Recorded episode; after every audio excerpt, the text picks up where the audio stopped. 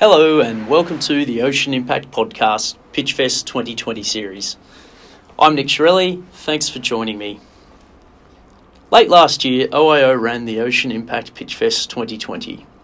We were inundated with almost 200 applications from 38 countries and were blown away by the incredible breadth and quality of ideas and ventures that applied, all trying to make a positive impact on planet ocean. Over the course of this Pitchfest 2020 series, We'll dive into the challenge and opportunity areas that each of the finalists are working on, find out about their unique solution, and discuss the key challenges and learnings they've encountered on their journey so far. We'll also discuss their why, their motivation for working towards a healthy ocean, what the road ahead looks like for them, and how you, the listener, might be able to support their journey. This week, I'm talking to Sara Andreotti, Sara has been involved in marine biology since the age of 16, when she started working as a volunteer at the Natural Marine Reserve of Miramare in Trieste, Italy. In 2008, she completed a Masters of Science in Marine Biology at the University of Trieste, and in 2009, she began working in South Africa to create a database of great white sharks based on photos of their dorsal fins. The project evolved to include genetic data for a PhD at Stellenbosch University, and after six years of fieldwork, Sara had managed to catalogue 426 white sharks from over 5,000 photos and collected more than 300 genetic samples. She was awarded a PhD for this research in March 2015. Today, Sara is the co founder and chief operations officer of the South African based startup SharkSafe Barrier. SharkSafe's barrier's mission is to provide the tools for an environmentally friendly coexistence between sharks and humans. SharkSafe Barrier provides a novel and sustainable solution to shark and human protection through a patented technology that incorporates a magnetic field with a kelp forest mimicking structure where sharks are deterred without affecting other marine life. SharkSafe barrier is scientifically proven to deter both bull sharks and great white sharks, requires minimal maintenance, and in addition, the infrastructure over time becomes an artificial reef protecting marine life and enhancing biomass. In 2020, SharkSafe Barrier was one of a number of innovations featured in a proposal to the Queensland Government as cost effective and non lethal alternatives to the very outdated shark nets used at popular Queensland beaches. New South Wales and Western Australia being the other Australian states that are still using lethal shark nets. Shark nets are indiscriminate killers of a variety of marine life, including turtles, dolphins, whales, and sharks, and the idea that they keep humans safe from negative shark interactions is not supported by credible science. I hope you enjoyed this discussion with Sara Andreotti on the Ocean Impact Podcast Pitchfest 2020 series. take the ocean out of me.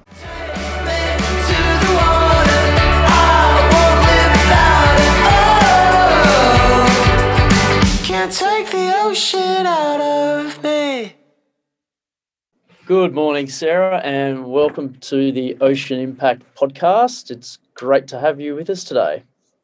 Thank you for inviting me. No Special problem at all.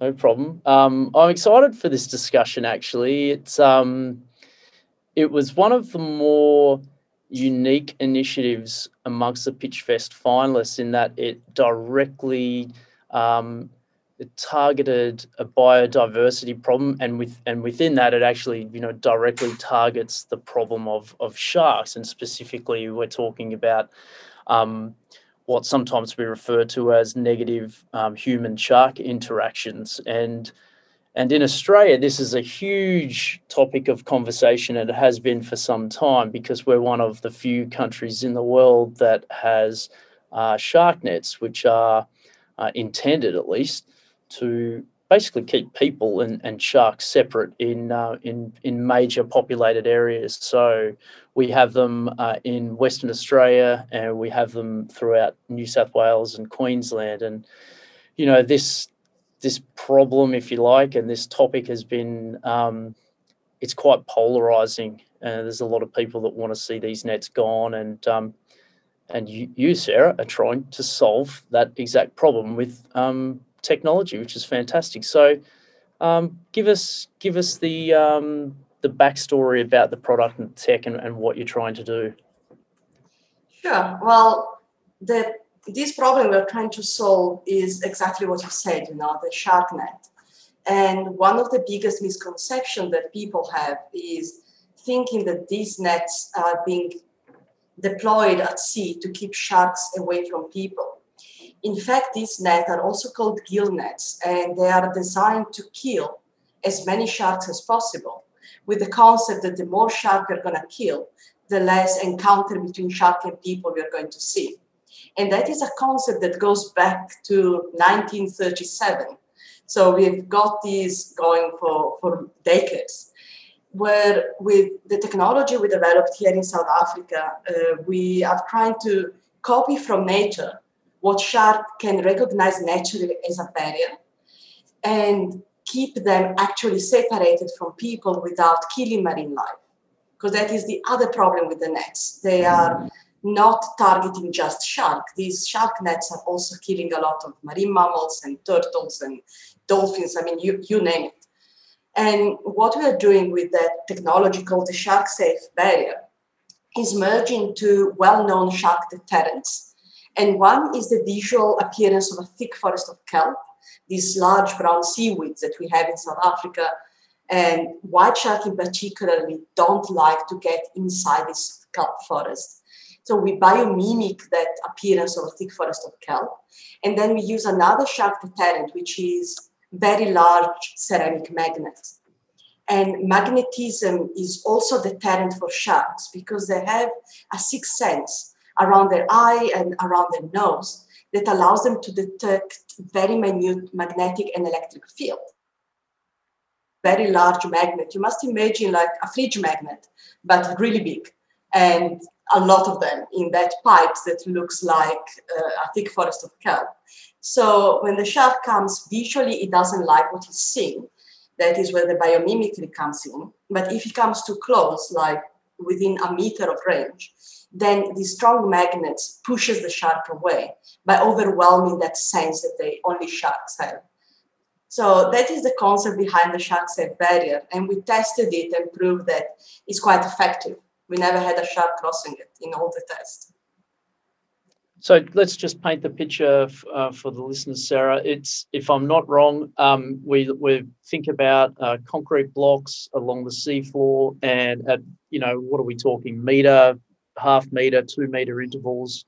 You would have a uh, a chain, I suppose, with a with a pipe that you're talking about. Um, yes and no. Well, no? we, we tried chain. So we discovered that the sea has is really good at breaking things.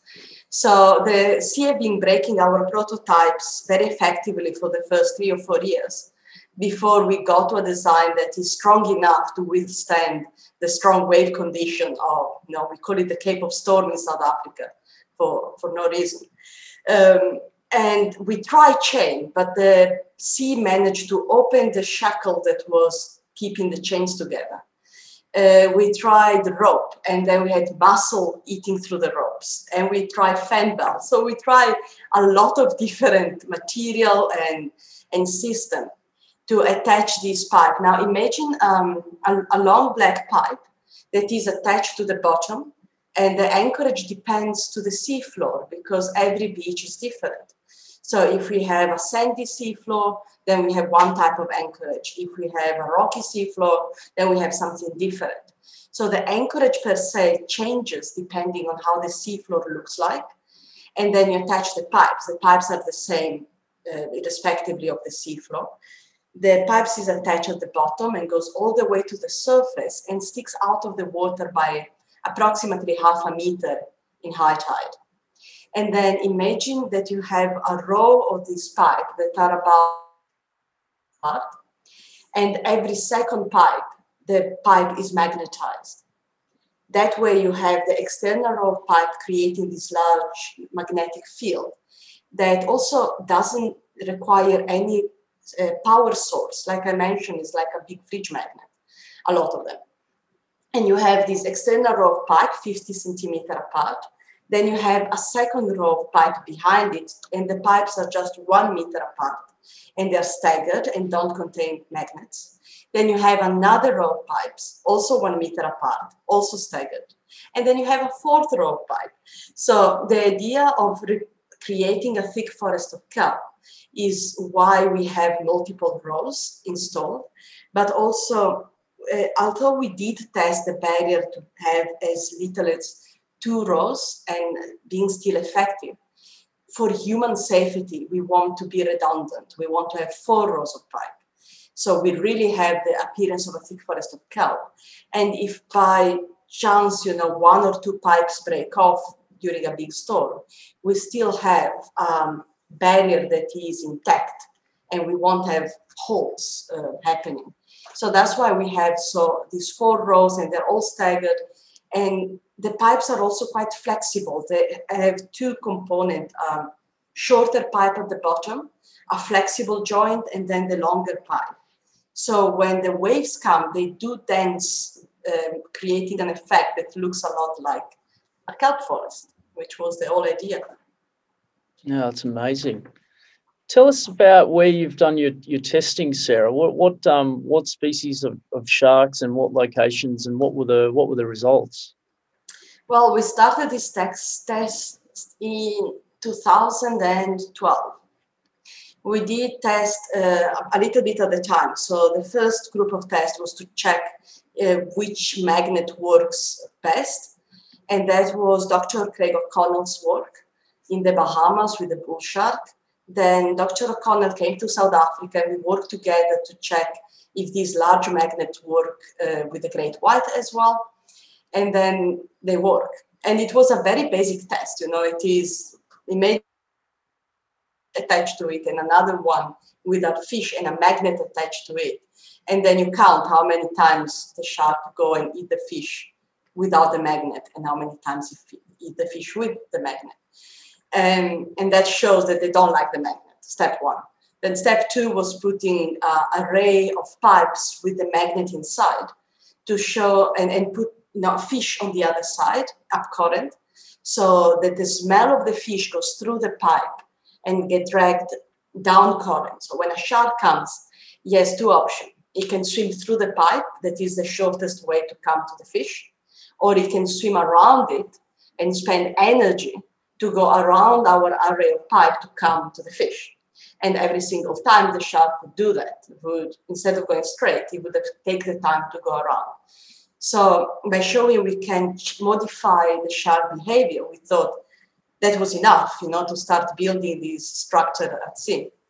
But then some other colleagues, you know, that's how science works. Uh, we always uh, have to you know, com- complain and you know, criticize other people's work because that is uh, that's a scientific work. Some colleague mentioned that we actually didn't prove that we can exclude shark from our area. We only prove that we can modify their swimming, but maybe if we create a large enclosure and we put the fish in between inside the enclosure, the shark that has no option then going through the pipe will then go through the pipes. So that was a another array of experiments in South Africa with the great white and in the Bahamas with the bull shark, where we created enclosure and we put the fish in the middle and recorded the shark behavior. Coming and going around around our enclosure that was imagine a square that is maybe like 13 meter uh, by 13 meter, so quite large, with a barrier all around and the fish in between in, inside the square with the camera, and every time the shark would come, swim around, around, around, and then leave.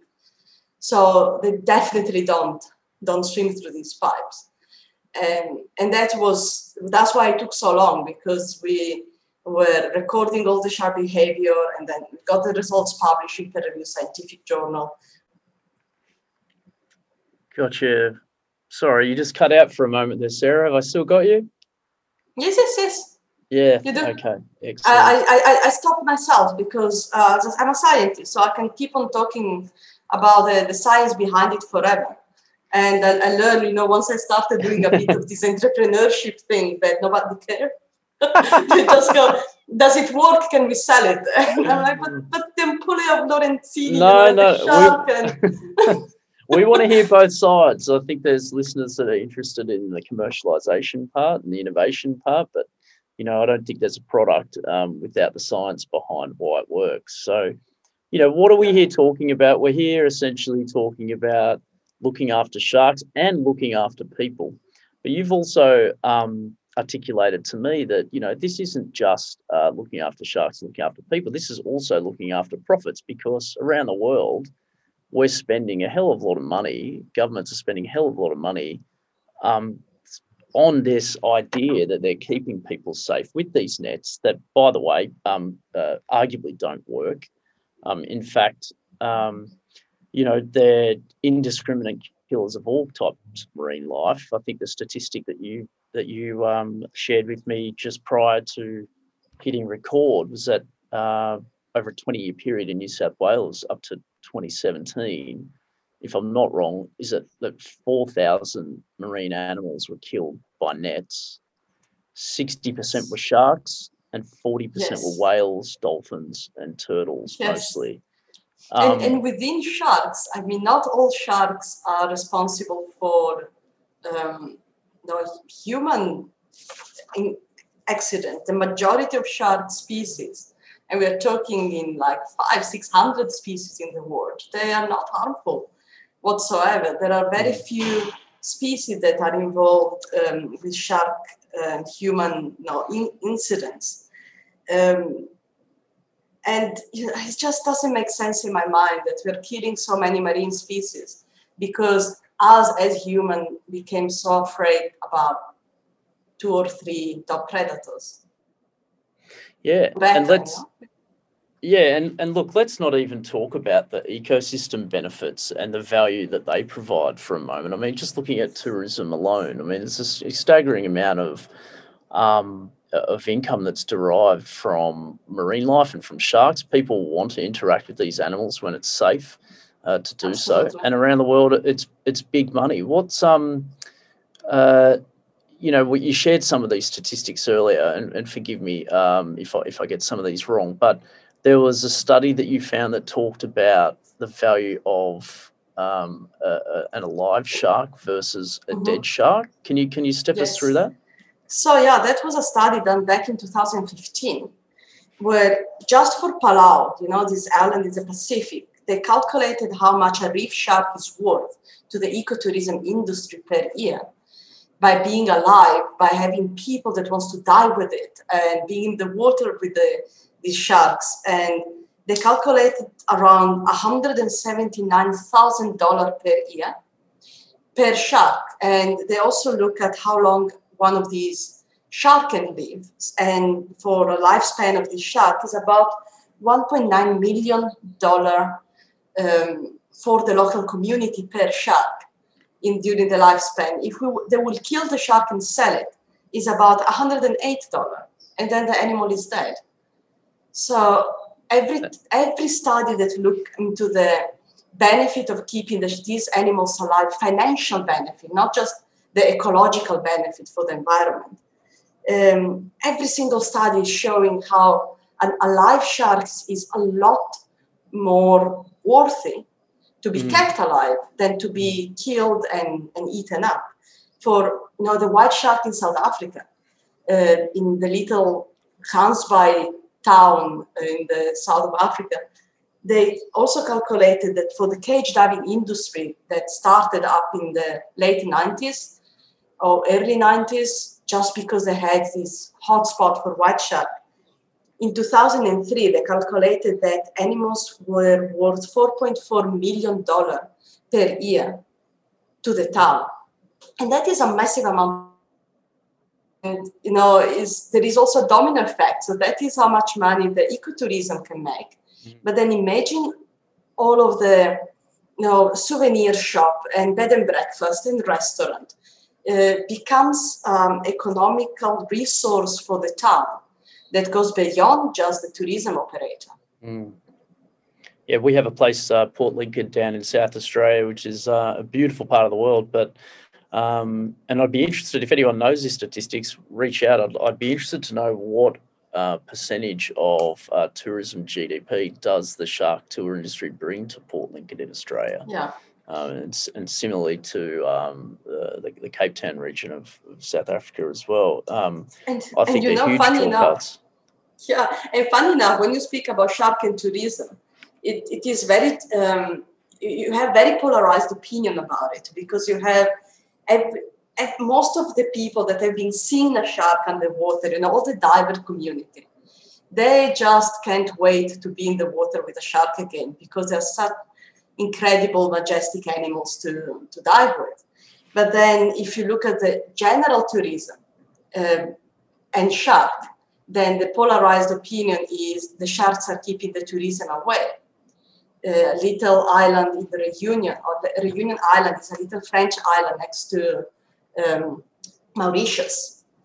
And what happened there is since 2011, they started having more shark accidents than before. And they had to close the beaches. And they told people they cannot get in the water anymore. So since 2011, there was also a study there showing that every year this town lost, uh, well, this the whole island, they lost something around 20 million euro per year in tourism revenue because every time there was a shark accident, 40% of the booking disappeared. There was a drop of 40% of the tourism booking. So here is where, you know, to, to you have a bunch of tourists that really wants to see shark and another group that really don't want to see shark. So that is where I hope Shark Safe is going to provide a solution to keep shark away from the and keep the animals alive for the tourists that do want to play with them. Mm.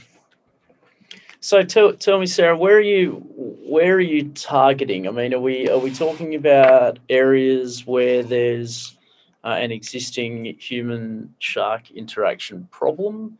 Um, are they your target markets? How, how do you think about your target markets and, and, and who your customers are as well? Who ultimately will will pay you um, for this? So what we're targeting first are countries and council and municipalities where there is already money invested into killing the sharks.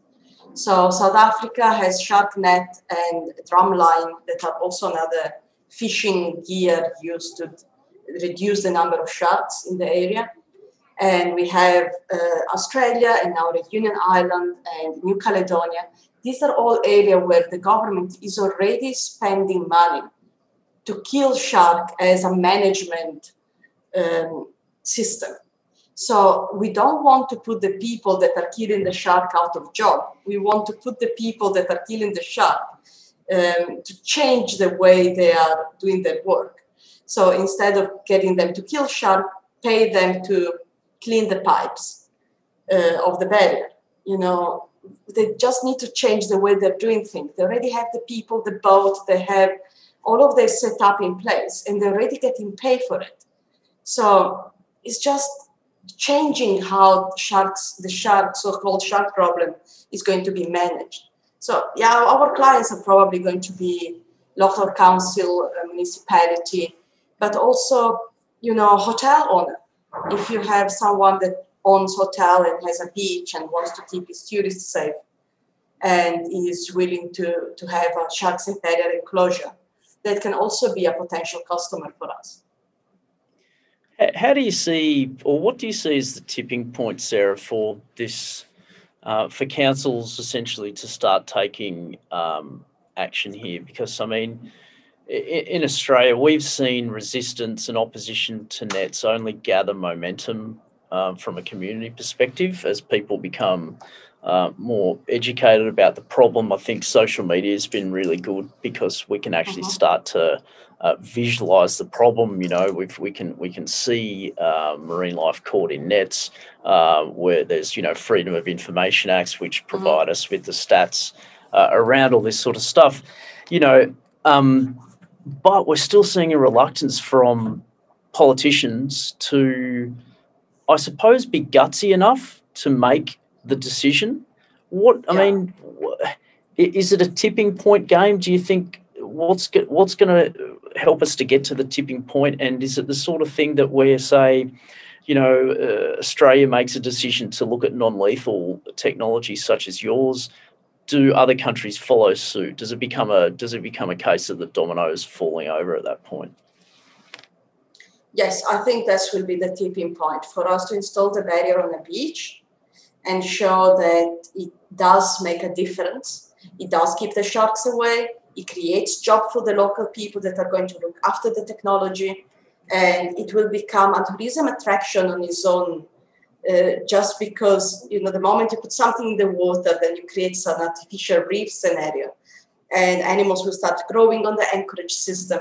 So if we will just put a barrier to protect one beach wherever that's going to be um, then we can prove that the technology is doing exactly what it is expected to do and then it will be easier for the next municipality to take it on and, and go with it. And then the next, should create a domino effect.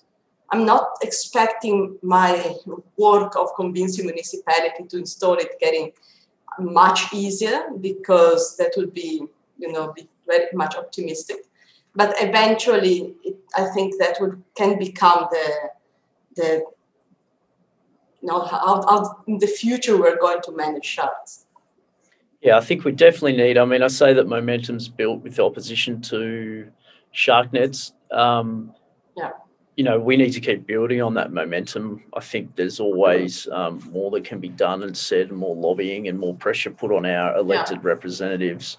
Um, probably worth mentioning that earlier or, or, or last year, um, our, our friend Andre, at, um, uh, the producer behind Envoy Shark Cull, yes um, submitted a proposal that you were a part of, or you were one of the mm-hmm. technologies um, uh, mentioned in, in, this report. He submitted a, uh, a report to the Queensland uh, government around um, a variety of non lethal uh, innovations that could yeah. replace shark nets. And the interesting thing that I found about that report was that it wasn't talking about just the idea about um, uh, saving marine life, it was talking about how the, the economics stacked up.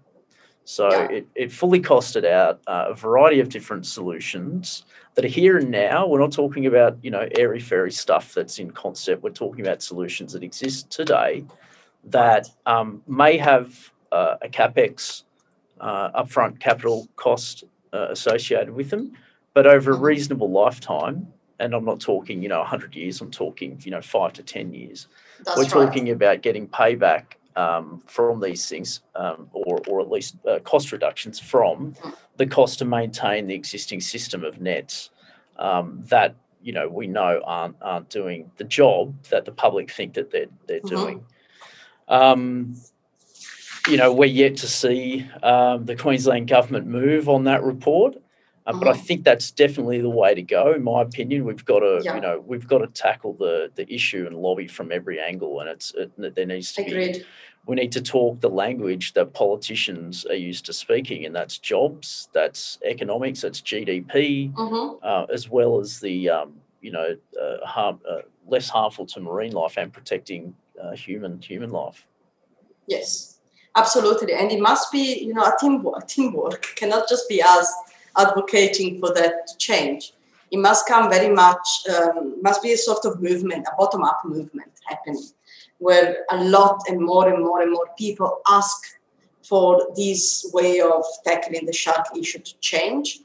And I, I know I'm, I'm, representing the SharkSafe barrier, but personally, whatever system they're going to implement that will keep the sharks safe with it you know, is not there isn't a solution that fits it all. I think the barrier has very good potential for some areas, but every beach and every bay is different. So mm. to tackle and find the most cost-effective and safe solution, depending on how the bay looks like, that will be the way forward. Which is also why it's so difficult for me when they ask me how much does the barrier cost and it's like trying to cost um, a bridge. It depends uh, how big the river is and how strong the current is, and in our case, what the seabed looks like. Mm-hmm. We have to custom build this technology to be in harmony with the existing uh, nature that we will find in each area. and yeah. and then we can cost it. But yeah, I don't think there is a you know that they call someone called the SharkSafe barrier the silver bullet, and I think it could become the silver bullet for a lot of area, but doesn't necessarily need to be the only solution, as long as the shark don't get killed. I love that attitude, Sara, and that's in fact it's probably a good segue for us to take a, a, a step back, if you like. Um, so your your number one priority is not to dominate the marketplace with this product. You you're you're one of a number of solutions, and um, you know your your priority is seeing um, you know it's the protection of sharks. So let's let's take a step back for a moment. Tell us where your love of sharks came from, and let's talk about your background as as a scientist and you know how you found yourself in this position now where you're driving a, a, a tech startup if you like well that that came um, yeah by, by almost by chance really I, I love sharks and i love i wanted to be a marine biologist since i was like eight or nine years old when i discovered the, the word and the job uh, and in my mind you know i love the ocean i love the animals at nine years of age i, I learned for the first time that there is a job where they pay you to work with animals at sea. And I thought that was amazing. I want to do that. And I wanted to do that ever since. And then I, I you know my, my schooling and my university up until the master in marine biology was done in Italy. But the end of the master degree in marine biology, I met a South African conservationist. His name is Michael Rutzen who have been advocating for the protection of white sharks uh, since the mid 90s. And they've been doing um, all sorts of documentaries, swimming with the shark out of the cage and free diving with them, and showing how if you communicate with these animals correctly in the right condition, they're not the mindless killer machine that Hollywood wants us to believe. So I met him and I saw that the guy can basically speak shark he was communicating peacefully with the animals, and the animals were responding nicely. So I begged him to work with him because I was much interested in the shark behavior aspect. And then I found myself in South Africa doing shark genetic and population identification and population estimate because a lot of other people was working on shark behavior. So it was really a request from the government to take up the genetic aspect of the study.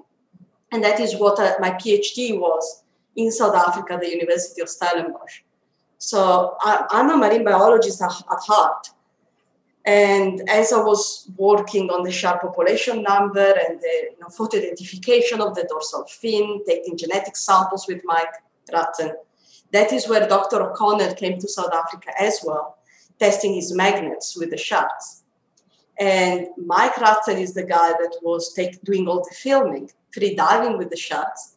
And he also realized that um, if you have a thick forest of kelp behind your back, the sharks won't cross it. So you could film them uh, keeping the kelp behind his back, knowing that the sharks won't cross it. And that is where the SharkSafe barrier idea started uh, being formed with Craig's magnet and Mike's kelp idea. And we had the first, you know, kelp barrier concept uh, designed back in 2012 uh, with the magnets. You know, without the magnets, the, the concept goes also way back.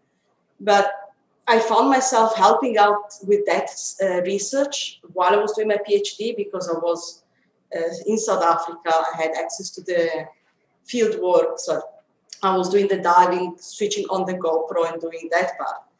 And then was tested and everything worked out.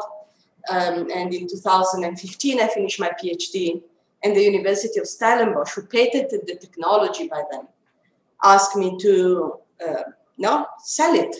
and, uh, and I was a bit um, you know, taken aback because I'm a scientist. So now you want me to, to learn business. And I know I have absolutely no clue of what business is about. I've been know, surviving on bursaries when you get a bursary for a project and then the money must finish at the end of the project so that you can ask for another bursary. Then I get into this new world when they ask me about my profit, and I'm like, what? What profit? What? what do you mean? What What do you mean with profit?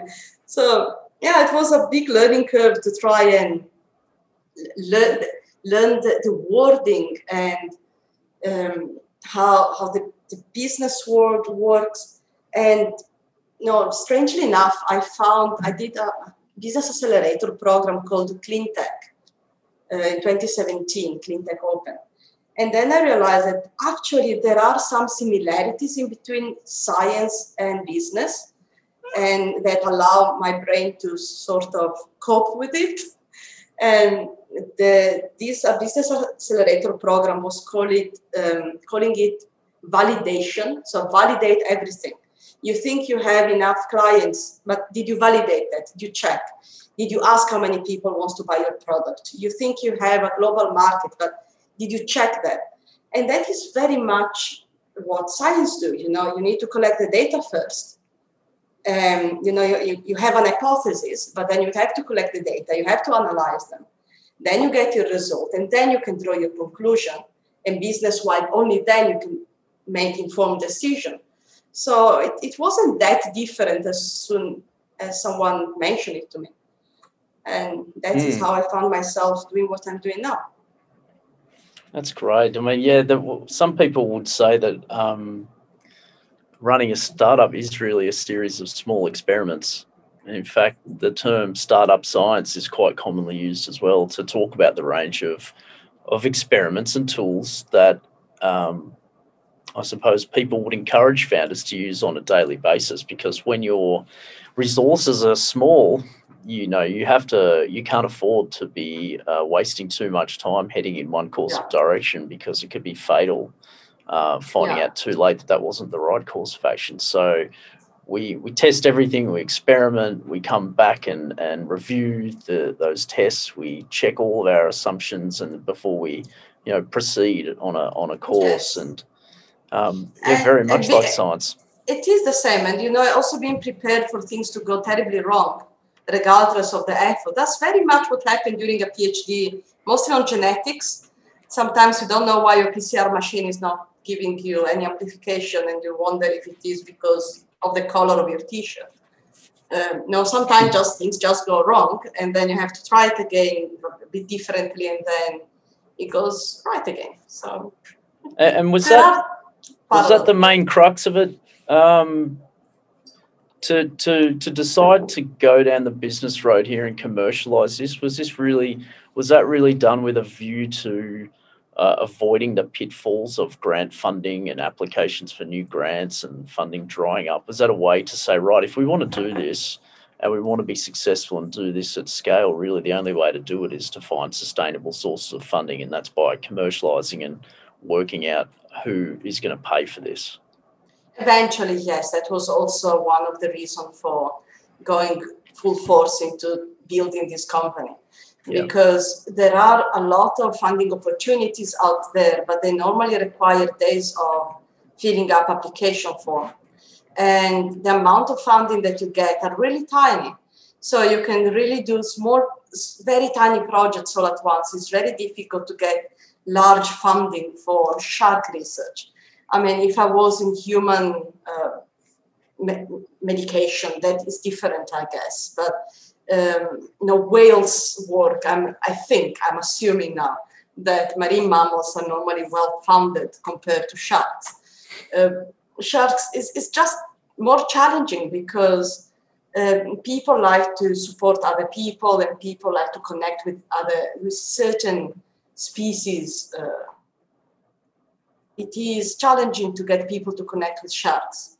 So the funding are limited and in my mind, if we get SharkSafe up um, off the ground to become a really nicely profitable company, then I can have enough money to support all the research on sharks that needed to be done. And I'm, I'm not saying it's going to be less stressful than doing uh, an application, but it should work in the long term a lot better and allow for a mo- lot more research to, to be sponsored. Mm. So yeah, but, but it took me a while. Yeah, it took me a while to get to take the reins of this because it's yeah, it's, it's very different from what I was envisioning, and you also I don't know maybe, maybe it's just me. I don't know if how many other scientists will feel that way, but you feel like um, you, I grow up with the concept that I have my PhD, then you do maybe a couple of years as postdoc, then you get your position in the academic environment, you become a professor. You know, I was expecting it as a very linear um, career. The moment you got your PhD, you become a doctor, then you're doing your research, and then the university will hire you. And maybe that was true maybe 20, 30 years ago, but it's no longer true. It's, it's a lot more difficult than that these days. And I had this concept that the people that abandoned the academic career to go into the, the business world was because they were not good enough at being academics. So I was feeling picking, working on SharkSafe as a personal failure for not being a good scientist which could, could also be true who knows but the despite it took me it took me so long to decide okay now let's let's try and do both there can be a benefit for the research if mm. we build up a company ultimately yeah, we've talked about that previously, and it's definitely something that I want to interrogate a little bit more with my network of, of scientists uh, in Australia because one of the things that um, we've been looking at and uh, and talk to people about is that the, the rate of marine research commercialization is really low. It's really low globally, and it's and it's really low in Australia. Um, so you know, thinking about how can we increase that, and I suppose the starting point for the thinking is that well, we need to give scientists more skills around entrepreneurship. You know, we need to give them the skills in addition to the science to make them feel comfortable to be great storytellers, great business people, mm-hmm. you know, to be able to um, bring the bring the two together.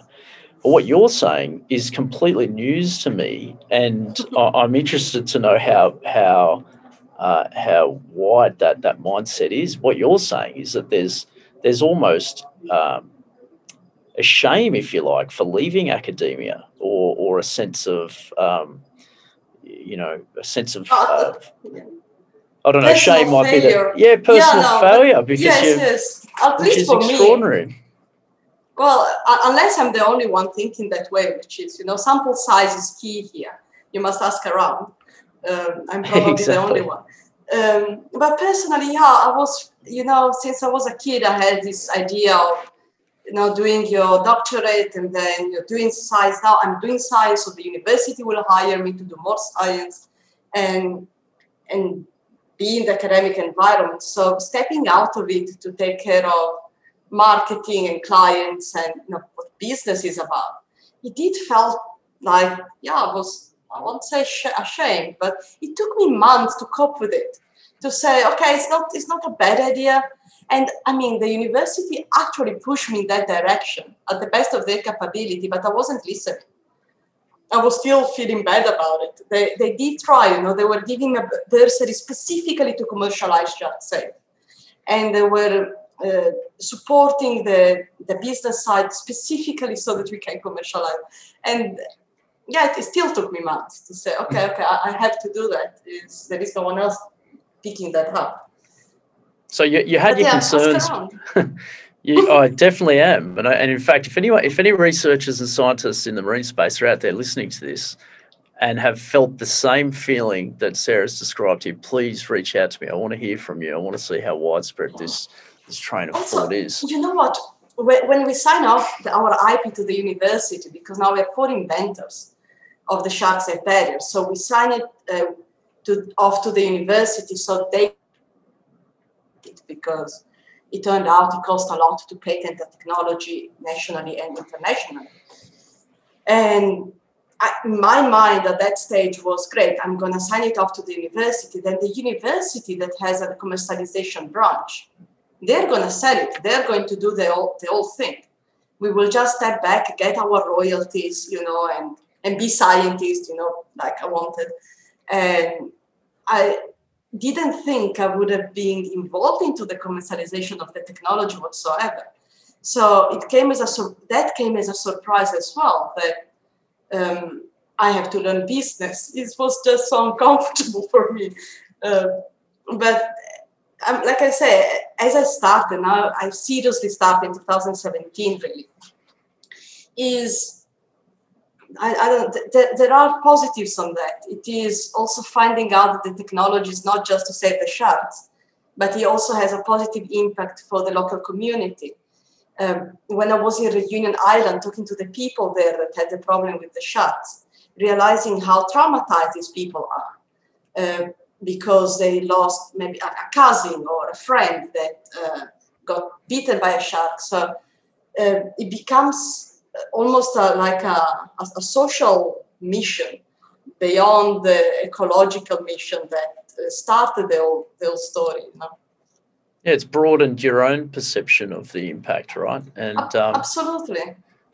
Well, let's talk about how well you're doing. I know you're a, you're a reluctant entrepreneur. You've just been telling us, but um, you know you must be doing something well because you've just raised your first external investment, I believe. So congratulations yes. for that. That's a big milestone. Um, Thank you. We will us- have a full force, you know, release uh, soon. Um, but you know, we because you're working with the university still, they're also shareholder in the company. Uh, every press release must be carefully thought of, and we are writing this up to give the big announcement. But yes, we got the first investor in, and is is exciting Excellent. to have. We found a like-minded investor, someone that uh, joined us because he loves sharks and he wants to solve the problem, and that's what exactly I think that's key, right? In this sort of space, the impact space. I mean, and that could be a social, environmental, whatever impact space you're in. When you're when you're starting off, I think it's so important to surround yourself with those people that are really, really, really heavily aligned with your mission, not just people that will write you a check.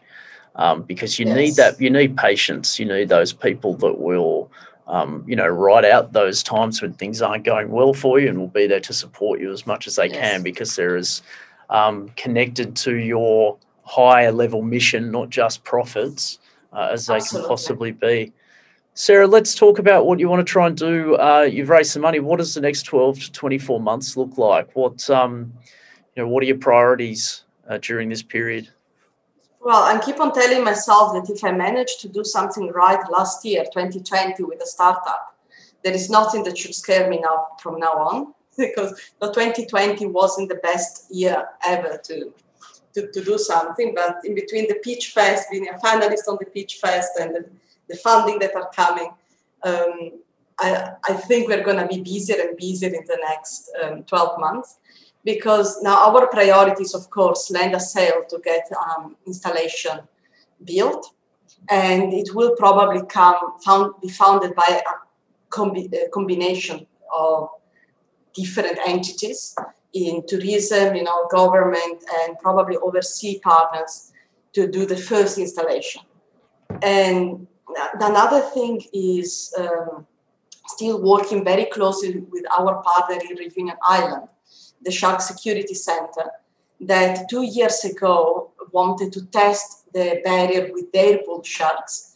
So they, they bought 200 of our pipes. We went overseas, we got them installed in Reunion. And the uh, structure of these, just imagine a little square, is 10 meter by 10 meters on the inside, uh, surrounded by the pipes. So they could also test it with their shark have been holding very well for two years without breakages on the pipe. So now we need to work with them and see if there is a chance to reuse the technology for uh, protecting a beach. Then, of course, Australia, um, we receive you know incredibly good support from the uh, Humane Society International and Andre Borell and his uh, Envoy Shark Cull movie so the idea is for the next few months is really focusing more outreach, get more people to know that the SharkSafe barrier could be a good solution, get more people to know what the problem is, and eventually convince the government to pay for the installation. Easy. You know, I just have to do that. Easy. Easy.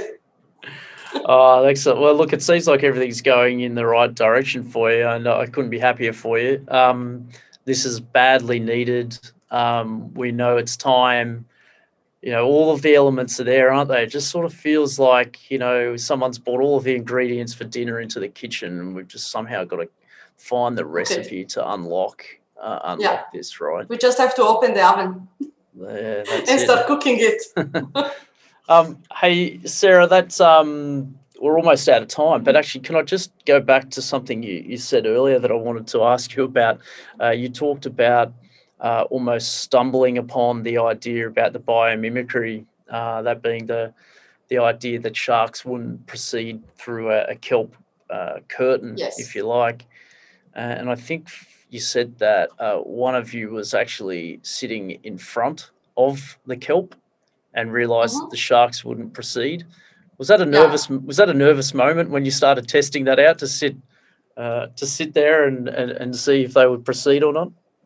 Uh, no, uh, I would say, well, that, that guy was Mike Rutzen. And it, if you speak with a lot of uh, spear fishermen in South Africa, they will also know that white sharks don't enter the thick forest of kelp. If the kelp is loose, uh, have been videos showing sharks getting through the corridor that the kelp can form if it is very loose. So if the stalk are quite separated from each other but inside the thick forest of kelp they don't go. In fact, there is a whole different ecosystem with other top predators in there, and it is something well known in the spearfishing community. What Mike Rutzen uh, the, the way his light bulb went on, was thinking of building a fake forest of kelp to replace the nets. And I will ask him if he was there was the first time, but uh, personally, when I, the first time we built the barrier and we were in the water, um, you feel quite safe. Uh, and that is a feeling that and the response I got from every other the dive that came with us. And we had the white shark around. We got Sky News coming with um, Alex Crawford uh, at, at some time, at some stage. Uh, she's an incredible uh, journalist from the UK and she died with us and we had this white shark around the bed and we were right inside the square. And you just feel safe. You see the shark swimming by and you you feel that it's not going to cross it. And then of course we had to test it and we had to film it and we had the, the fish inside. But uh, i won't say you are none of the people i talked to had the the thought crossing their mind thinking oh, the shark is not going to break through the pipes. Mm. It also has a lot to do with the way the sharks swim in reality compared to how the sharks are portrayed in movies. Uh, in the movies, you see them breaking through everything, you know, eating boats and all of that CGI thing. Perception. But in reality, that's a, yeah, they just swim around very calmly. They can get curious, but they, they don't have these ag- aggressive uh, behavior that only Hollywood want, want us to show. Mm, yeah, that's definitely the impression I've had. I, I've been lucky enough to get down to um, uh, Port Lincoln and out to the Neptune Islands a couple of times now, and uh, my wife thought she was going to be scared out of her wits when I took her, and um, I think she said it was one of the greatest um, see. moments she's had in the wild. And I mean, for me, it definitely was. I mean, it, it is because you're right. It's it's absolute calmness when they when they come past you. There's uh, there's a real sense of calm and, and an aura that you're with an animal that is just um, it, quite extraordinary. And they've been here for millions of years. You know, it will be such a shame for the next generation of human to not have the chance to encounter Yeah. white I'm shark in particular. That's why I'm so glad that people like you, Sara, are doing what you're doing, and why we're so happy to promote and celebrate and create a lot of awareness around what you're doing because we need these solutions. We need innovators like you to ensure that sharks are around for a hell of a lot longer so that our kids, grandkids, and, and future generations can enjoy them and, and that we can reap the benefits of. Um, of them being at the top of uh, you know top of the ocean ecosystem, we we, we need it um, as much as um, uh, as much as anything else. So, thank you for doing all that you're doing. It's um, been so great to talk to you today, and um, keep in touch. I wish you all the best. Thank you so much. Excellent. Thanks, Sara. Cheers. Thanks. Bye.